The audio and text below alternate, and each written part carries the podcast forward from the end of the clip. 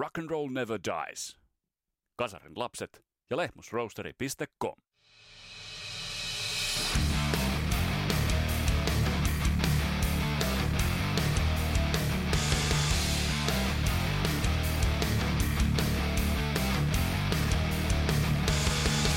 Tässä Kasarin lapset podcastin kaksiosasessa spessussa jatketaan meidän taivalusta Suomerokin parissa ja otetaan käsittely todella todella vahva kaksikko, nimittäin Hassisen kone Sielun veljet.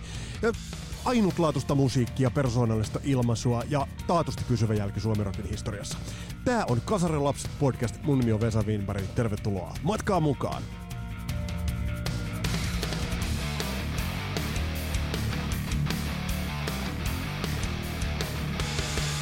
Ja tämä podcast pahdetaan kasaan kaupallisessa yhteistyössä Suomen parhaan pahtimon Lehmus Roasterin kanssa www.lehmusroasteri.com. Sinne Rock and Roll Never Dies koodi ja 15 pinnaa kahvite ja kaakao ostoksista pois. Käykää tilaamassa talven itolenkkien jälkeen sieltä vähän vaikka kaakaota tilaukseen ja sitten on kiva vetää kaakaota hiihtolenkin jälkeen sellaista aikuisten kaakaota.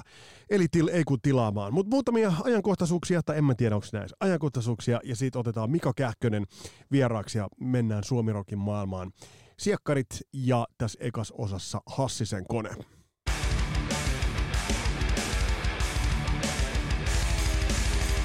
Ah, ja nimittäin vanhat ikääntyneet rokkarit ilonamme. Tämä on melkein semmoinen pysyvä ilmiö, josta me saadaan lainausmerkeissä nauttia. Nythän tämä uusin biifi on Eddie Vedderin ja Mötley Crue Nicky Sixin välillä, kun siellä on sanan säilää vähän vinkuntettu puoli ja toisin.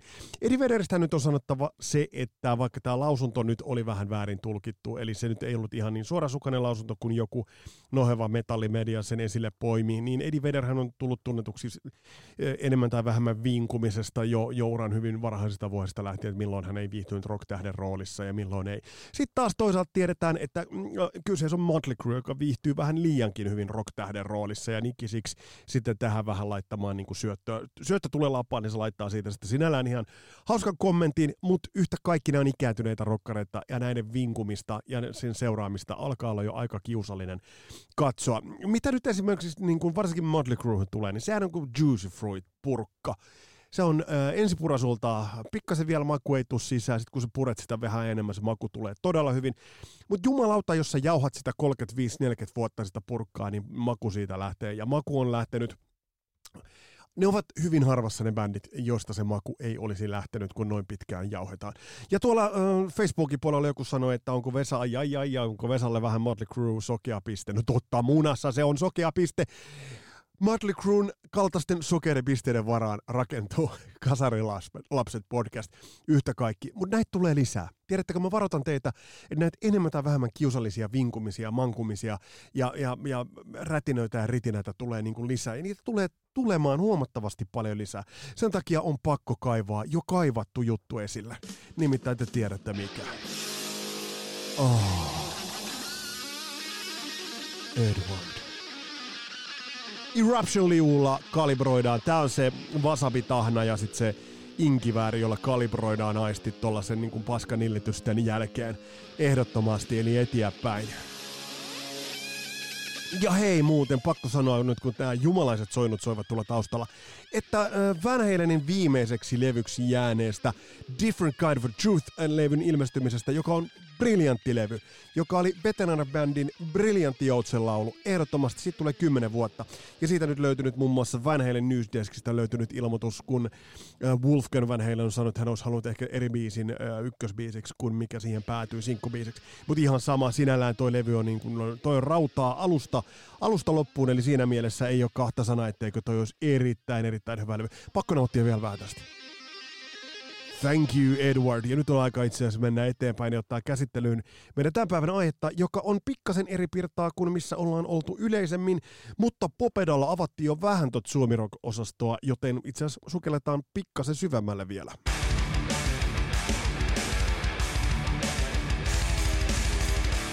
Tehtäkö nyt selväksi ihan ensi alkuun, että mä en ole missään vaiheessa ollut mikään valtaisa Suomirokin fani silloin kun kasarilla tuommoinen musiikki tajutaan kuin leka, niin totta kai mulle niin kuin varmasti selväksi on säinyt niin angloamerikkalainen ää, raskaampi rock iski mulle tajuntaan tosi vahvasti eri lieveilmiöiden ja eri, o, eri haaroineen ja eri bändeineen. Mutta suomi rock oli se, kuitenkin sellainen asia, että jos sä kasvoit sellaiseen teini-ikään tuossa 80-luvun puolessa välissä, ja, ja siitä eteenpäin. Se oli niin vahvaa kautta suomirokille, että kaikki nämä bändit, jos nyt otetaan iso skaala mukaan, otetaan, otetaan nämä suomirokin rokin bändit, että äh, Hanoit, Hurrikan ja sit, mitä sieltä sitten löytyykään, sitten on Eput, sieltä löytyy Popeda, Sieluveljet, sieltä löytyy Hassisen kone, sieltä löytyy lukuisa määrä bändejä, niin kuten tuossa todettiin jo ensimmäisellä Mika Kähkösen visiitillä, niin se oli vahvaa, vahvaa kautta Suomirokille. Se oli niin vahvaa kautta, että esimerkiksi äh, nämä on tullut tosi tutuksi. Ja kun lähdettiin esimerkiksi puimaan tätä, tätä Hassisen kone ja Sielunveljen saagaa, niin mä oikein yllätyin, kun mä sitten kaivoin levyt ja soittoin ja vähän perehdyin, mitä omasta levyhyllystä löytyy, niin itse asiassa mä niin kuin havahdun siihen, että, että sekä Hassisen koneet että Siekkarit, miten helvetin tuttuja bändejä nämä oli. Ja oli muuten mukava teiltäkin saada valtaisa valtaisa määrä palautetta tuosta Popeda-jaksosta ihan senkin takia, että se osoitti, että miten, miten tärkeä bändi Popeda teille ja meille kaikille on. Mutta hei, avataan vähän tuonne meidän Suomirokin kammioon ove, otetaan sisään meidän vieras Mika Kähkönen.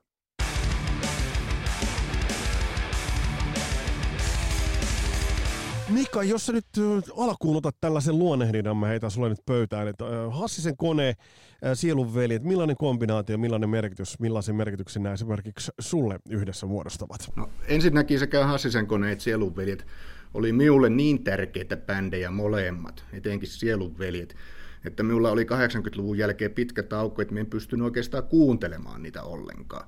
Tuli vähän liian eläviä flashbackkejä sinne 80-luvulle ja ne kaikki ei ollut kivoja. Et me opin tuota Hassisen konetta jo ihan pienenä poikana, kymmenvuotiaana, edelleen heliserkkuni ansiosta kuuntelemaan. Ja niin kuin Tommi Liimatalla on tämä suuri serkkuteoria, niin tota, Kerro. Kimmo, Kimmo Serkku opetti sitten taas kuuntelemaan sielunveljiä. No siis se liimata serkkuteoria oli joku sellainen, että serkkujen kanssa löytyy kaikki nämä musajutut ja muuta, et ei niinkään siskojen tai veljien. Tämä muuten varmasti, varmasti pitää paikkansa. Muistatko vielä, mikä oli sun ensimmäinen kohtaaminen Hassisen koneen kanssa? Kyllä se oli, luultavasti se oli rappiolla, mutta sitä en muista. Eli ensimmäinen kohtaaminen on se, kun Heli osti Rumaat sävelet kaseetin. Ja sitä kuunneltiin aivan älyttömästi. Et se on minulle semmoista lapsuuden soundtrackia, että aina kun me kuuntelen rumia säveliä, niin on kesää ja aurinko paistaa ja ollaan heinäpellolla ja käydään uimassa. Hyviä muistoja. Joo. Tähän ajoittu kuitenkin, jos ajatellaan tuota Hassisen koneen tuloa, niin tämä ajoittu siihen, missä miss tavallaan puhuttiin uudesta alosta. Punk oli tullut ja, ja tavallaan se vanhat pölyt pu, niin tavallaan pyyhkäistiin pöydältä pois. Missä määrin Hassisen koneessa on punkkia? Miten sä luonnehtisit, että jos mennään tuon bändin ihan, ihan alku, alkutaipaleeseen ja, ja, ja tuohon, niin miten sä luonnehdit tuon, tuon bändin sitä sellaista alkuvaiheen ilmettä? En ole punkin asiantuntija, mutta väittäisin, että ei sitä ihan hirveästi ole, jos lähdetään siitä, että on punkkia, tämä New York-punkki tai mm. sitten Lontoon-punkki. Niin tämähän on enemmän pop-musiikkia, mm. melodista pop-musiikkia ja ennen kaikkea tämä on ihan hemmetin hyvin soitettua, niin kuin toki Sex Pistolsit ja vastaavatkin mm. oli. Mm. Mutta missään nimessä tämä ei ole mitään amatöörimäistä säheilystä, minä punk monesti ymmärretään.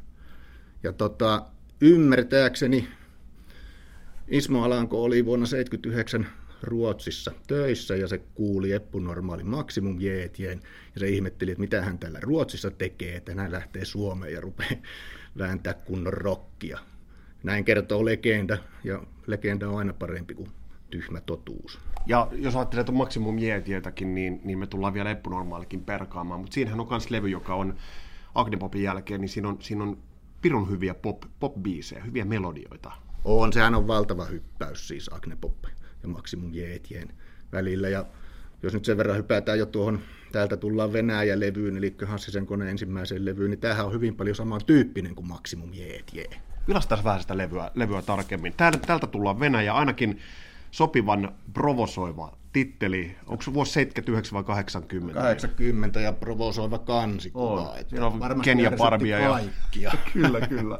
Mutta siis levyhän alkaa ei paljon jäätävämmin voi levy alkaa. Että rappiolla, mutta sitten kun tuot biisi, noita biisien nimiä katsoo, Jumalat jalas, reippaat ja lahjakkaat laulajavei, kun täältä tullaan Venäjä, Kulkurin iltakalja, eikö tässä kuitenkin ollut vähän enemmän nyrjähtäneisyyttä kuin sitten esimerkiksi eppunormaalissa? On totta kai. siis tässä on nyrjähtäny, nyrjähtäneisyyttä, ja vaikka tässä on huumoria, älä syö liisteriä, aivan, aivan älytöntä.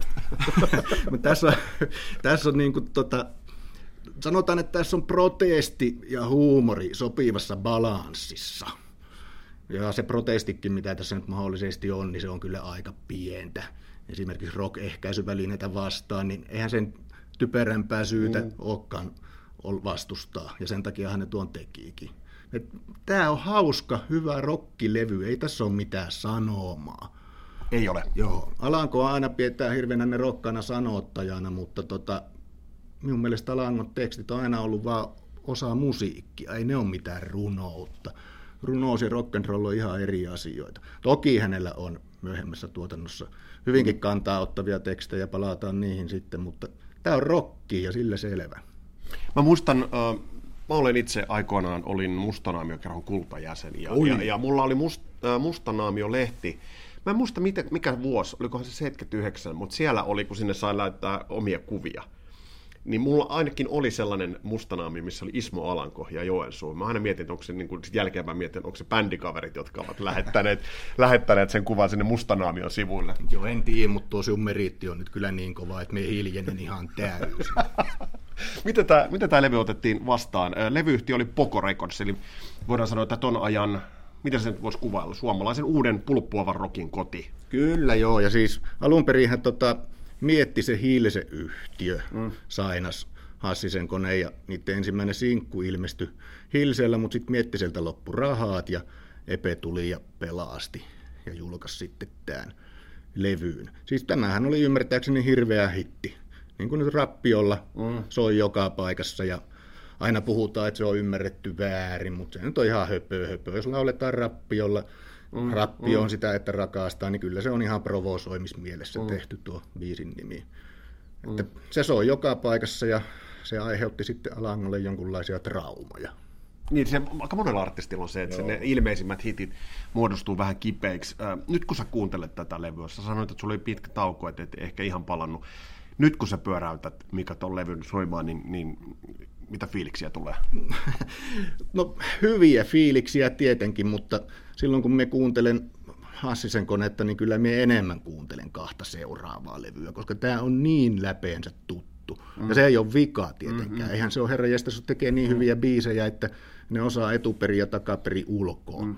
Että sitä levyä ei tarvitse kuunnella.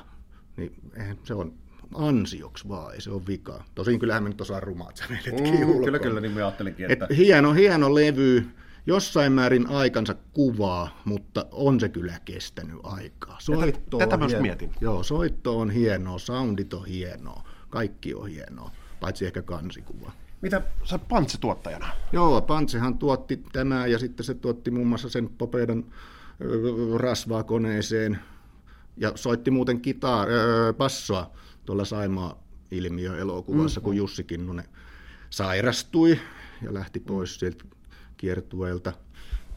Mä en osaa tuosta tuottamisesta sanoa muuta kuin, että hienot soundit tähän on ruuvattu. siis hyvin semmoiset aikalaiset Joo. soundit, et, et noihin ei kiinnitä huomiota Joo. huonoina Joo. soundina. Pantse ehkä harjoitteli näillä Popedalla ja Hassisen koneella ja sitten sen hedelmät korjas mm. eppunormaali, mm-hmm. mutta myös sitten kaikki ne vaivat, mitä siitä Pantsen täydellisyyden tavoittelusta totta, tuli. Totta. Hei, mitä tämä lukee? Poco Records, mutta myös Hilse tuota. Oliko tämä joku ala, alamerkki? Joo siis, joo, siis se on just se, että kun Miettisellä oli tuo Hilse, Hilsen levyyhtiö, ja niiden piti julkaista tämä, mutta niiltä loppu rahat, tai Miettiseltä loppu rahat, niin Epe pelasti Miettisen ja julkaistaan, ja Epehän on tehnyt sitä jatkuvasti. Mm-hmm. Miettinen keksii aina kaikkea kivaa ja sitten Epe tulee ja pelastaa. Eikö tässä ollut kuitenkin Rokin SM-kisatkin taustalla? Kun mä muistan tällaisen jutun, tiedä, onko tämä totta, mutta että jossain oltaisiin kysytty bändiltä, nyt Rokin SM-kisat on, on nyt sitten takana, että miten tästä eteenpäin, niin vastaus olisi ollut aika humoristissävyinen. Oletko kuullut tätä tarinaa? En, että en muista, tästä tuo. mennään nyt sitten Pohjoismaiden mestaruuskisoihin ja sitten mennään Euroopan mestaruuskisoihin. Joo, siis tottahan se on. Olikohan se 79, kun ne voitti Rock SM uuden aallon mm. sarjan siihen aikaan. Niin, oli, sarjat. Joo, silloin oli sarjat. Et sieltä se sitten lähti tämä homma. Millainen kasvu sitten, kun mentiin seuraavaan, seuraavaan levyyn, koska tämähän on kuitenkin biiseiltään, toi on tosi, tosi väkevä ja vahva. Siinä on pop, siinä on vähän se uusi aalto, mutta sitten siinä on kuitenkin, ajatellaan vaikka syöksylaskijoita kaikki tyyli, niin ne ei ole aivan helpoimmasta päästä tämän, tämän levyn biisit. Et ihan niin kuin, aloittava bändi siellä seurakunnan treenikämpällä ei tee tällaista levyä. Kyllä tuossa niin aika lailla on jotain aivotyötä tehty aika paljonkin. Et, et vaikka siellä on helppoja biisejä, niin siellä on myös kuitenkin aika sellaisia jänniä sovituksellisia juttuja, jotka edelleen pistää vähän miettimään. Kyllä joo, ja siis ainakin Alangollahan oli musiikkiopisto taustaa, hän soitti selloa, jos se nyt ihan väärin muista. Hirveän harmi, kun en saanut tähän hätään vielä sitä Alangon Katja Ketun tekemää elämäkertaa, kun siihen on meillä kirjastossa ihan kauheat jonot, mutta siitä olisi voinut ehkä saada enemmän tietää tuosta. Mutta siis nämähän on uskomattoman kovia soittajia. Mm-hmm. Esimerkiksi Reijo Heiskanen sävels kaikki kitarasoolot, ne ei ollut mitään improvisaatioita. Ja se, sen kuulee, nehän on sellaisia vislattavia kitarasooloja. Joo. Jussi Kinnunenhan on tota, yksi Suomen arvostetuimpia basisteja. Ja sitten tietysti tuota Reijo, anteeksi, Harri Kinnunen tota, rumpalina soittanut vaikka missä. Mm, mm. Että ammattitaitoinen bändi, kerta kaikki, ei mitään räpeilystä, joo, joo. todella osaavaa, mutta hyvin sellaista menevää ja rock'n'rollia. Kyllä. Pakko muuten kertoa, Karhulassa oltiin samalla treenikämpällä, kun siellä oli Huttusen Tero Pärä ja kumppanit, terveisiä vaan, niin, niin ilmeisesti vaikutti tämä kovasti hei, koska he perustivat bändi, joka hetkellisesti oli nimeltään Reijon Diesel, no niin, joka oli karhulalainen metallialainen koneistusfirma. Joo. Mutta, Tämähän on muuten tämä legenda juttu tästä Assisen koneen nimestä, siis se oli kodinkoneen liike tai ompelukoneen liike Joensuussa, mutta Valitettavasti se omistaja ei ymmärtänyt kaupallista potentiaalia, vaan vaihtoi nimensä kuulemma Kassisen koneeksi, mutta en tiedä, ehkä tämä on legenda, että korjatkaa suulaiset, jos se on väärässä.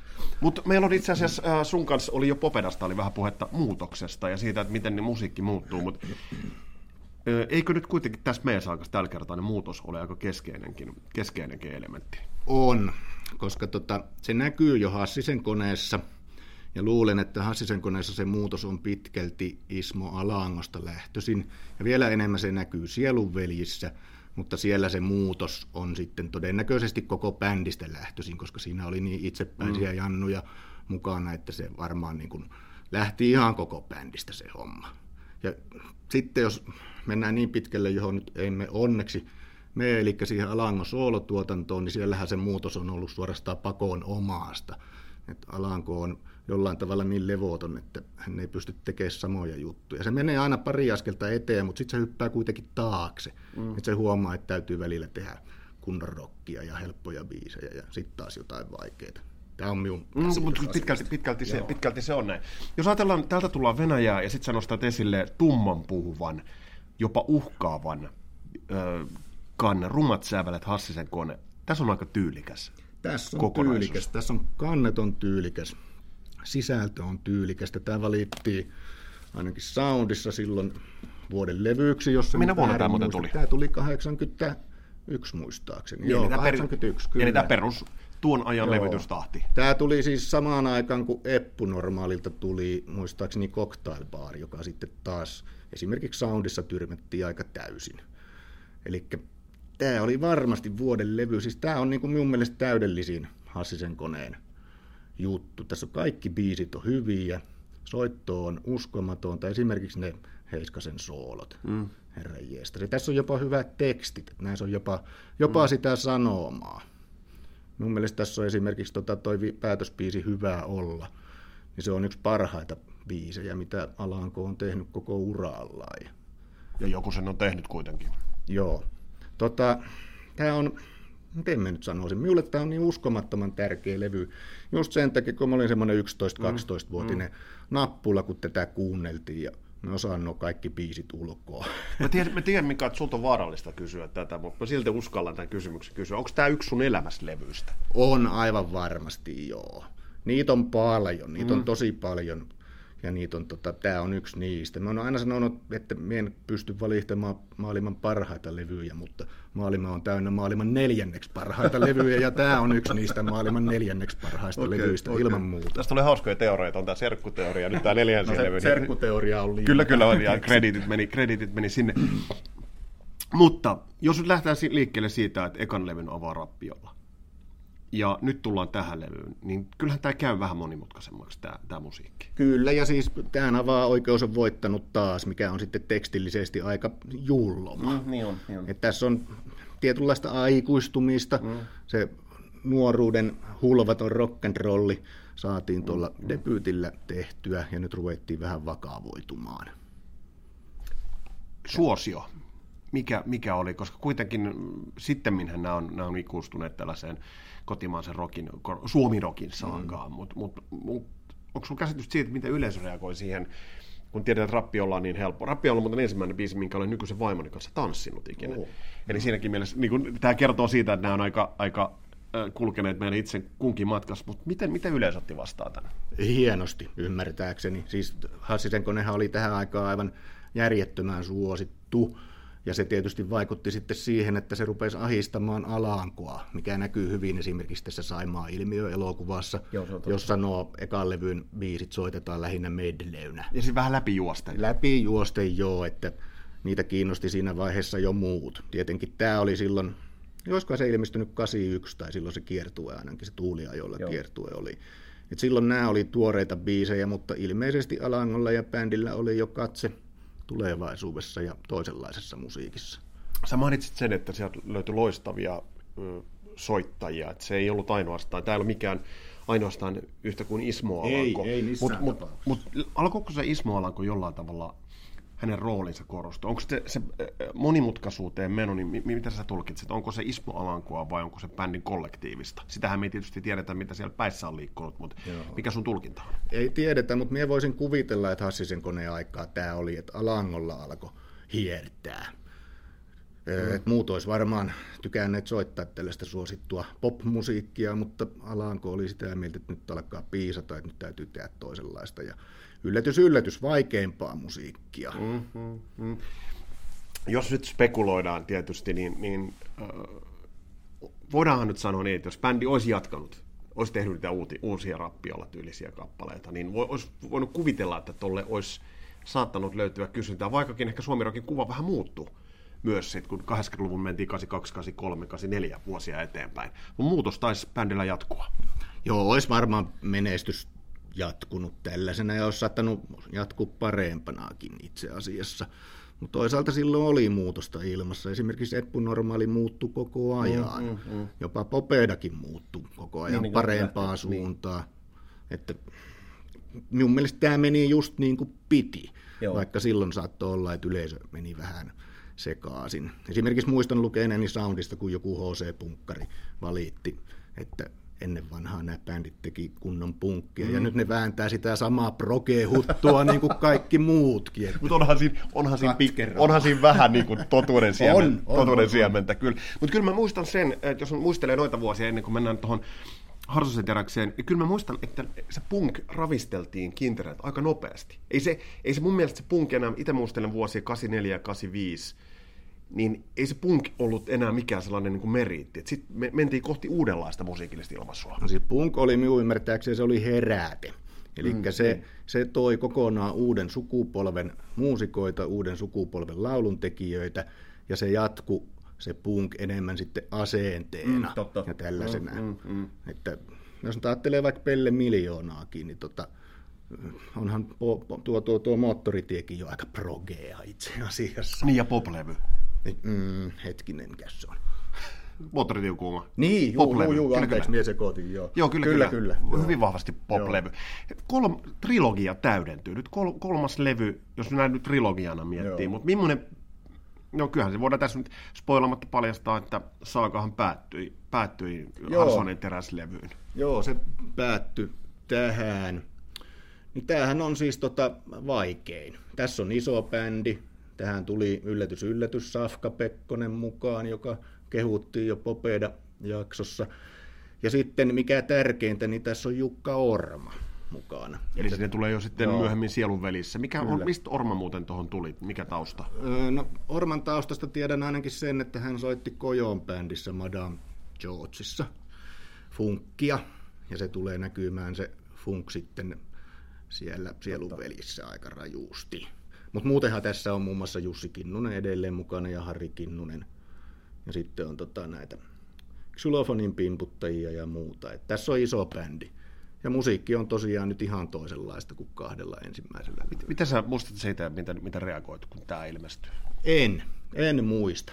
Minun täytyy kyllä sanoa, että minun kiinnostuksen kohteet oli, alkoi tässä vaiheessa ehkä mennä vähän sinne heavy rockin mm. suuntaan. Että tämä jäi. Totta kai muistan, että levottomat jalat soi joka paikassa. Sehän, se, se muistan itsekin, että se niin kuin jollain tavalla niin kuin se tunnistettiin. Ja sitä vähän niin kuin ehkä kauhisteltiin. Onko levottomissa jaloissa jo sielunveljiä? Joo, kyllä. Nyt kun sanot, niin siinä varmaan on. Samaten julkinen eläin. Että tämä minulla jäi silloin pikkasen, niin kuin, jos vertaa tuohon rumiin säveliin, niin tämä tota, jäi sellaiseksi väliinputoajalevyksi, mutta nykyisin tykkään kovasti, arvostan kovasti, ja aika monet muutkin arvostaa sitä. Jotkut pitää sitä jopa bändin parhaana levynä, eivätkä ne ole ollenkaan väärässä siinä. Mutta on nämä kuitenkin, siis näistä kolmesta levystä on sanottava, että nämä on tasokkaat levyt. Eli nämä, nämä, nämä, nämä on erittäin tasokkaat levyt soundillisesti, kunni, jopa, tai ei jopa, vaan erittäin kunnianhimoiset levyt myös. Kyllä, nämä on, näissä on niin kuin ammattimiehet asialle, että kun lähdetään tuosta Venäjästä, niin se ei ollut mikään harjoitelma, mm. vaan siinä oli valmis bändi, millä oli valmiit biisit. Et silti sitä kehitystä tapahtui koko ajan. Jos nyt ajatellaan vaikka Beatlesia, niin sehän oli myös valmis bändi jo heti mm. ekalle levyllä. Se on todella kova se levy, vaikka siinä on sitten cover ja muuta.